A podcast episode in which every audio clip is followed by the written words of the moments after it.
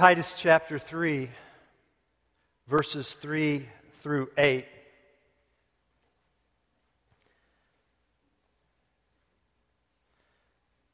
The Apostle Paul says, At one time, we too were foolish, disobedient, deceived, and enslaved by all kinds of passions and pleasures. We lived in malice and envy, being hated and hating one another. But when the kindness and love of God our Savior appeared, He saved us not because of righteous things we had done, but because of His mercy. He saved us through the washing of rebirth and renewal by the Holy Spirit whom he poured out on us generously through Jesus Christ our Savior, so that having been justified by his grace, we might become heirs, having the hope of eternal life. this is a trustworthy saying. And I want you to stress these things so that those who have trusted in God may be careful to devote themselves to doing what is good. These things are excellent and profitable for everyone. Titus 3 3 through 8. This is the story of the Bible, isn't it? If, if, you, if you talk to someone sometime and they ask you, what's the, what's the Bible about? Titus 3 3 through 8. Really. That's the story of the Bible. That's the, that's the story of, of uh, uh, our fall and God's pursuit and our, and, and our redemption by Him. That's really what it is.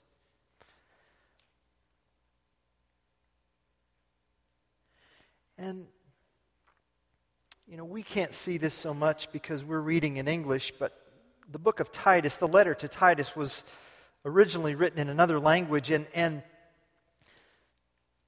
in Titus chapter 3, at least verses 3 through 7, really are only two sentences. Just two sentences. Verse 3, that's sentence 1. And then verses 4 through 7, a really long second sentence. So this is a this is a two sentence sermon. Two sentence sermon with one big point. Sentence number one, verse 3. Paul says, At one time, we too. At one time, we too. Now, that's not something I'd expect the Apostle Paul to say. Well, what I would have expected the Apostle Paul to say would be something like, At one time, you were. Because remember who he's talking to. Yeah, I mean, he's written this letter to Titus, one of his lieutenants in the faith. But where is Titus? He's on the island of Crete. Remember? The, the reason I left you on Crete was so that you might straighten out what was left unfinished and appoint elders in every town as I directed you. Titus is on the island of Crete to, to shore up all of these new church plants, these house churches that have occurred on the island there. And you remember what kind of audience these Christians, remember what kind of people they were, right? remember the Cretans? Always liars, evil brutes, lazy gluttons. I'm going to say it every Sunday in this series. It's our memory verse.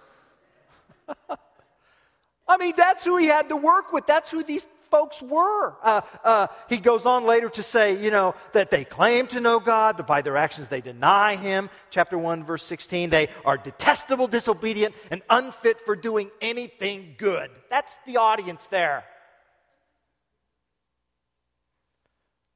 And yet the Apostle Paul says at one time, we too. He puts himself in their crowd. Not at one time you were, what time we too? We too. And if you're here at Windsor Road for the very first time, we are a Titus 3 3 church.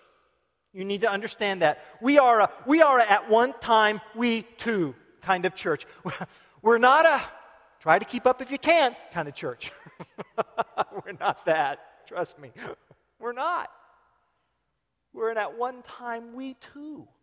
At one time, at one time, we too, we, we were foolish and we were disobedient and we were deceived and we were enslaved by all kinds. We were. We might come from different backgrounds, different cultures. Paul was diametrically different than, than the Cretan culture. I mean, different race, different language, different religious heritage, different past. But in spite of all of those differences, they shared this. They shared and we share with Paul, with the Cretans. We shared a, at one time, we too plight. And it is, it is a, it, it is a dilemma, it is a plight, it is a situation, it's a problem that is pandemic, it is global, and it is the problem of pursuing counterfeit gods, the problem of idolatry. See, that's, that's why he uses this word deceived and enslaved. Deceived and enslaved. Deceived. And, and, and, it's not just alcohol that can make you deceived and enslaved and envy and jealousy and being hated and hating one another. It's money, it's materialism, it's pornography, and you know what? It's even religion. Above all, it can be religion. That was the Apostle Paul's problem. The Apostle Paul was a recovering religious legalist. I mean, he, he was absolutely fixed on a perfectionistic pursuit of, of a religious expression, and he just had to be right, had to, had to work on the religious pedigree, advancing. I'm not making this stuff up. The Apostle Paul, in his own faith story in Acts chapter 26, verse 9, says, I too was convinced that I ought to do all that was possible to oppose the name of Jesus of Nazareth. No, no, Notice he doesn't just ignore Jesus. I'm just going to ignore this, this guy from Israel. I'm going to just go to the Roman games and kind of live my life the way I want to live. No, no, no, no. He wasn't going to just ignore Jesus. He wanted to oppose Jesus. And, and verse, verse 10 of Acts 26 uh, says, And that's just what I did in Jerusalem. On the authority of the chief priests, I put many of the saints in prison. And when they were put to death, I cast my vote against them.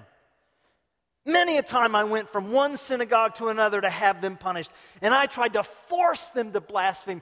Now, he's not just waiting for them to, you know, commit the sin of Christianity in his eyes before he catches them, not a caught in the act kind of thing. No, he tried to force them to blaspheme, force them to confess. And he says, In my obsession against them, my obsession against them, I even went to foreign cities to persecute them.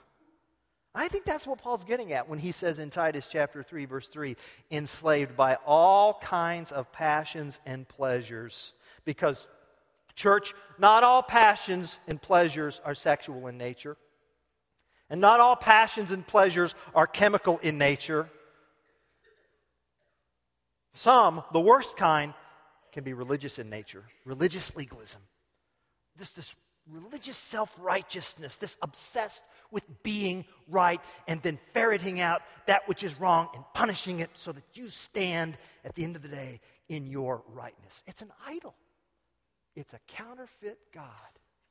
And the Cretans had their counterfeit gods. Paul has had his counterfeit God. What's yours? What's your idol? What is it? Don Carson is a professor at the school where I attended in Deerfield, Illinois, and Trinity International University. And he told about a very insightful conversation that he had with um, a particular woman who worked at a um, prestigious university. And he asked her the question because she often worked with undergraduate women, advising them, etc. And he asked her the question. He said, um, what is it that's driving the undergraduate women in uh, the university where you work? And she just she, she had answers right away. She said there's three drivers. The first driver comes from mom and dad, and it, and it comes in the form of this Mom and dad say, uh, Get nothing less than an A.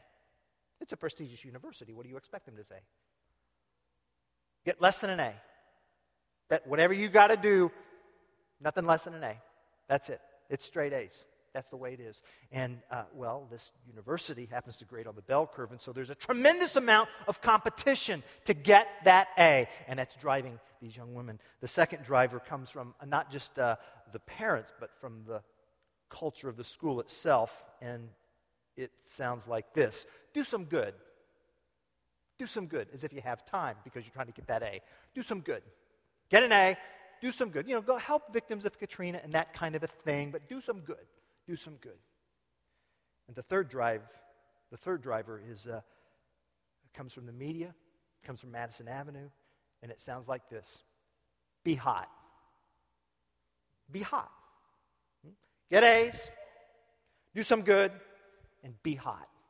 And that these undergraduate women that affects that affects their relationships, that affects how they are perceived in other relationships, that affects how they dress. And this wise woman says, These drivers, these demands drum away incessantly, and there's no margin, there's no room for letting up, there's only room for failure, and the result is that about 80% of women during their undergraduate years will suffer eating disorders, and close to the same percentage will at some point be clinically depressed.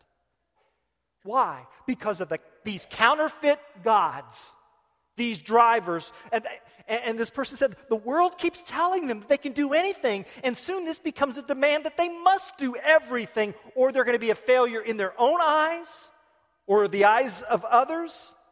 And then they become Christians. But because these counterfeit idols have not been completely eradicated, it's not long before then becoming a Christian means, well, I've got to become the best Christian, and the metric then becomes attendance at a prayer gathering or leading a prayer gathering, or I got to make sure I get my quiet time done today, and it just becomes a checklist, an achievement oriented checklist. Richard Keyes has written a fascinating chapter called The Idol Factory. Listen to what he says. He says, if we try to make something finite fill the place that only God can fill, we will try to extract an unrealistic level of meaning from that idol. And when it does not work, it invites us only to try harder, only to enslave us more. And these idols have promised life, but they are death dealing. And they are anti human. And they're constricting. And it's just this role reversal that the psalmist has in mind when the psalmist wrote in Psalm 115, verse 8 Those who make them will be like them, and so will all who trust in them. The idol begins as a means to power, enabling us to control, but then it overpowers us, controlling us. See? And, and, and you may be, listen, you may be thinking today, well, wait a minute, that's not us because we're here in church. Listen, did you not hear what Gary just said? Gary talked about having one foot in the world and one foot in God's kingdom and being most miserable. And that's exactly, listen, write down 2 Kings chapter 17, verse 33. It's not on the screen. Scribble it on the palm of your hand, put it on the margin of your Bible put it on your, um, uh, on your outline, tuck it underneath your pillow tonight before you go to sleep. 2 Kings 17, verse 33 says, They worshiped the Lord, but they also served their own gods. That's a, that, is, that is a potent combination. That's spiritually fatal. And that's why Paul says, at one time we too.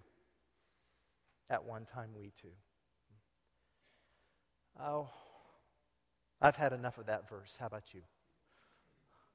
It's called bad news, church. It's just called bad news. And if you don't get the bad news, you're not going to smile at the good news. So let's go to sentence number two. Sentence number two is in Titus chapter 3, verse 4. Because it, amidst the darkness of Titus 3 3, the dawn breaks. And the dawn says, But when the kindness and love of God our Savior appeared, Jesus intervened. Notice it doesn't say that God sent another prophet or another angel showed up. No, God showed, the boss came to town. Jesus showed up. Jesus intervened. And Paul says, He saved us. He saved us. What does that mean? Well, we've got to, we've got to go back and think about Matthew chapter 1, verse 21, when the angel did tell Joseph concerning the birth of Jesus, you will call him Jesus, for he will what? Save the people from their sins. He's, we're talking about a deliverance that's taking place, a deliverance from, from a dark kingdom to the kingdom of light. And it's, it, when Jesus saves us from our sins, you've got to understand, he says in verse 5, he says, He saved us not because of righteous things we had done. So it's not, but when he says that, he's not saying that, okay, we, we did a little bit of righteousness and now Jesus is going to make up the difference. That's not what that says. That's not what that means. It means that we don't do any righteousness. None whatsoever. Our righteousness is as filthy rags before the throne of God. And, and we can talk about how when we pursue counterfeit gods, we do not live to the potential of being an image bearer that God wants us to be. We can talk about that, and that's very true. It is. When we pursue counterfeit gods and when we pursue the idols in our life, we're not living up to our potential. And, and, there is, and, and, and they take and suck the life out of us. But we've got to understand. See, if we're being saved from our sins, that means that in addition to these counterfeit gods keeping us from being who God wants us to be, whenever we sin, listen, pursuing counterfeit gods is highly offensive to a holy God. And when, what we need to understand is that God's justice and God's holiness will not just cause him to sweep our disobedience and our insurgency underneath the rug and act like it didn't exist. I mean, we, I mean, as humans, we have this innate passion for justice. We want justice to be done. We do.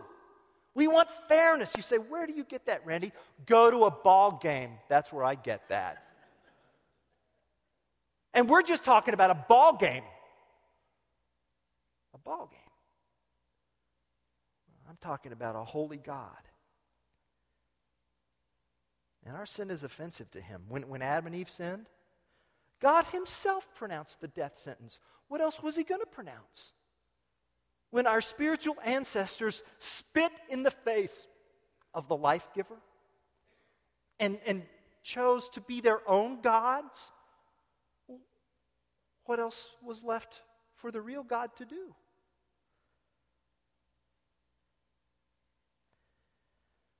Some of you are familiar with the book Miracle on the River Kwai. Um, the book then became a movie by a kind of a different name. But The Miracle on the River Kwai uh, chronicles the story of World War II soldiers uh, who were uh, prisoners of war uh, uh, being guarded by Japanese soldiers and they would be marched out from the camp and out to the work site every day, and they would do this uh, hard labor. And then, based on that labor, then they would, at the end of the day, they would uh, march back to the camp, and there would be two counts. There would be a prisoner count, and then there would be a count of uh, the shovels. And one day, after marching back to the camp, there was a prisoner count, and then there was a shovel count, and uh, one of the shovels was missing. And the, the soldiers immediately assumed that the, one of the prisoners had stolen the shovel later than to be used for an escape. And this, um, this situation, the guards immediately demanded that the guilty prisoner step forward, and none of them did because none of them had taken it. And the guard said, if, you, if the guilty person does not step forward, we will shoot all of you. And then they raised their rifles. And at that point, one of the soldiers stepped forward. He was immediately taken, shot, and buried right there. And then the shovels were recounted, and it was discovered, in fact, that there wasn't one missing. And every one of those other prisoners went to bed that night and for the rest of their lives realizing that their lives had been saved due to the sacrifice of an innocent sufferer. And so the Bible says that Christ died for sinners, the righteous for the unrighteous, to bring you to God. See, that's what we've been saved from. We've been saved from our past, we've been saved from our sins. But you need to understand that salvation is not just something about the past. Salvation is not just something, uh, that, not just something about forgiveness. Oh, it's that all right, but it's not just that. Because the Apostle Paul goes on to say, He saved us not because of righteous things we had done, but because of His mercy. He says He saved us, and I love this, through the washing, that is, through the bath. Through the bath. God gives us a bath. Through the bath of rebirth. Through the bath of literally Genesis again. Through the bath of Palin Genesis, Genesis again, regenesis, rebirth, through the bath of rebirth and renewal by the Holy Spirit. That word renewal, we see that in Romans chapter 12, verses 1 and 2, when the Apostle Paul says, Don't be conformed any longer to the pattern of this world, but be transformed by the what? By the renewing of your minds. There, there it is. We've, we, the Holy Spirit has given us a bath of Genesis again and renewal poured out on us through Jesus Christ, our Savior. And I, the Apostle Paul is going back in his mind. He's thinking of the, of, of the prophecy Ezekiel chapter 36, verse 24, when God says of his people, I will take you out of the nations. I will gather you from all the countries and bring you back into your own land. I will, here's the bath, I will sprinkle clean water on you and you will be clean. I will cleanse you from all your impurities and from all your idols, those idols which enslaved you which, those idols which entrapped you, I'm delivering you from that. I'm cleaning you from that. And I will give you a new heart and put a new spirit in you. I will remove from you your heart of stone and give you a heart of flesh. And I will put my spirit in you to move you. What's going to drive us now? Getting an A? No. Being hot? No. The Holy Spirit. The Holy Spirit's going to be moving us to follow God's decrees and being careful to keep God's laws. That's why, because of Jesus and the Holy Spirit on our hearts and lives and the bath of rebirth and renewal that we've, received, that's why we can then, in Titus 3 1 and 2, be good citizens and be obedient and be ready to do what's good and to slander no one and to be peaceable and considerate and to show true humility. It's not, not because of what we've done, but because God's put His Holy Spirit in us to move us toward the life He wants us to live. So we have, our, we have our sins forgiven in the past, we've been acquitted and justified, and in the present, we are being moved and motivated and purified and renewed by His Holy Spirit to live the life that God wants us to live. That's, that's a Christmas gift that no one can take away. And why would God do that? Why would He do it? Why? Because He loves you, that's why on the kindness of love. But why does God love you? Why does He love you? You ever thought about that? Well, well, because God doesn't make any junk. Well, cute. But not helpful to answering that question, is not. No. No. You know why God loves you? God loves you because he loves you. Well, that's, that's circular. You're right. God loves you because he loves you. There's nothing behind that statement. And there's nothing beneath that statement. You see, God's love is the starting point. God loves you because God is love. That's just who He is. And so, Someone put it this way What binds us together is not common education or common race or common income levels or common politics or common nationality or common accents or common jobs or anything else of that sort. None of those things should be the things that bind us together, not in this church family. No. We come together here because all of us have been loved by Jesus Christ Himself. We are, we, listen, listen, we are a band of natural enemies who have been called to love for the sake of Jesus. Now that's good news. That's good news. And that's why that's why Paul says in verse 8 this is a trustworthy saying.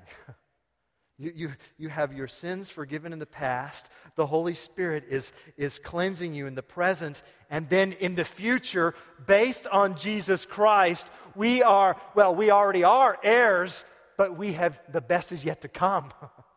heirs having the hope of eternal life through Jesus Christ, our Savior.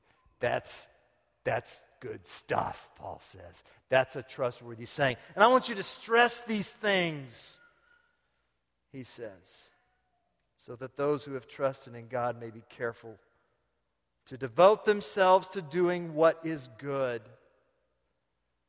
You see, the kindness and love of God appearing in Jesus Christ. Uh, we're not done yet.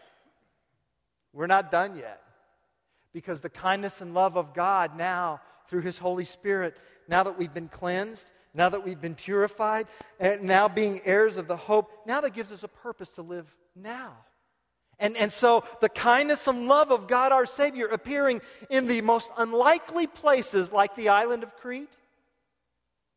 And Gary talked about Celebrate Recovery and how in January of 2010, it is our prayer that this ministry will reach the most unlikely places in Champaign, Urbana. Because, because our community needs Jesus. Our community needs kindness and love. And that love is going to be Jesus' love and Jesus' kindness flowing through his people as we reach out to the world. And it goes on and on, and it gets better and better until heaven. That's the hope of eternal life. Do you hear what Paul is saying in this two sentence sermon? Jesus Christ came. Jesus Christ came so that enslaved insurgents might become heirs of his kingdom. That's what he's saying. Jesus Christ came to us when we were at our worst so that by his Spirit we could live at our best. Now that's a Christmas to take home. And I want to stress these things because they're excellent and profitable for all of us. Listen, Don Miller is an author, and he has written a book titled Searching for God Knows What. And in that book, he tells about the day that he uh, literally crawled into a bedroom closet uh, to pull out a friend of his who was in such a drunken stupor. This friend was an alcoholic and he was about ready to lose his family. And he pulls his friend out, and that was the day they realized he needed help. And so he takes his friend, he put his friend on a plane that would take him to a recovery rehab place. And Miller drove away from the airport thinking, I don't think my friend's going to make it. I really don't. He was really concerned. He didn't think he was going to make it. Two months later, he sees this friend. And he, he saw the journey of rebirth and renewal that was going on in his friend's life and in his heart. And uh, Donald Miller asked his friend, okay, what, what's, been, what's been catalytic to bring about this transformation? What is it? And his friend said this his friend said, I remember the day when I uh, was in a large group session with all of the patients, and then my family was there. And my father stood up. This was an adult man. He said, My father stood up in front of all the patients, and he said, I've never loved my son as much as I do at this moment. I love him, and I want all of you to know that I love him. And Miller wrote, he said, My friend said at that moment, for the first time, he was able to believe that God loved him too. And that he believed that if, if God loved him, and his father loved him, and his wife all loved him, then he was going to win. Because love wins, church. Now listen to me. Hear me. God the Father loves you. God the Son loves you. God the Holy Spirit loves you. I love you. There is, there is nothing but love in this room. And that love, which comes from the throne of God, is going to be what drives us from this day on. And when you have that love and drink of that love and live off of that love, church family, we will win. Amen.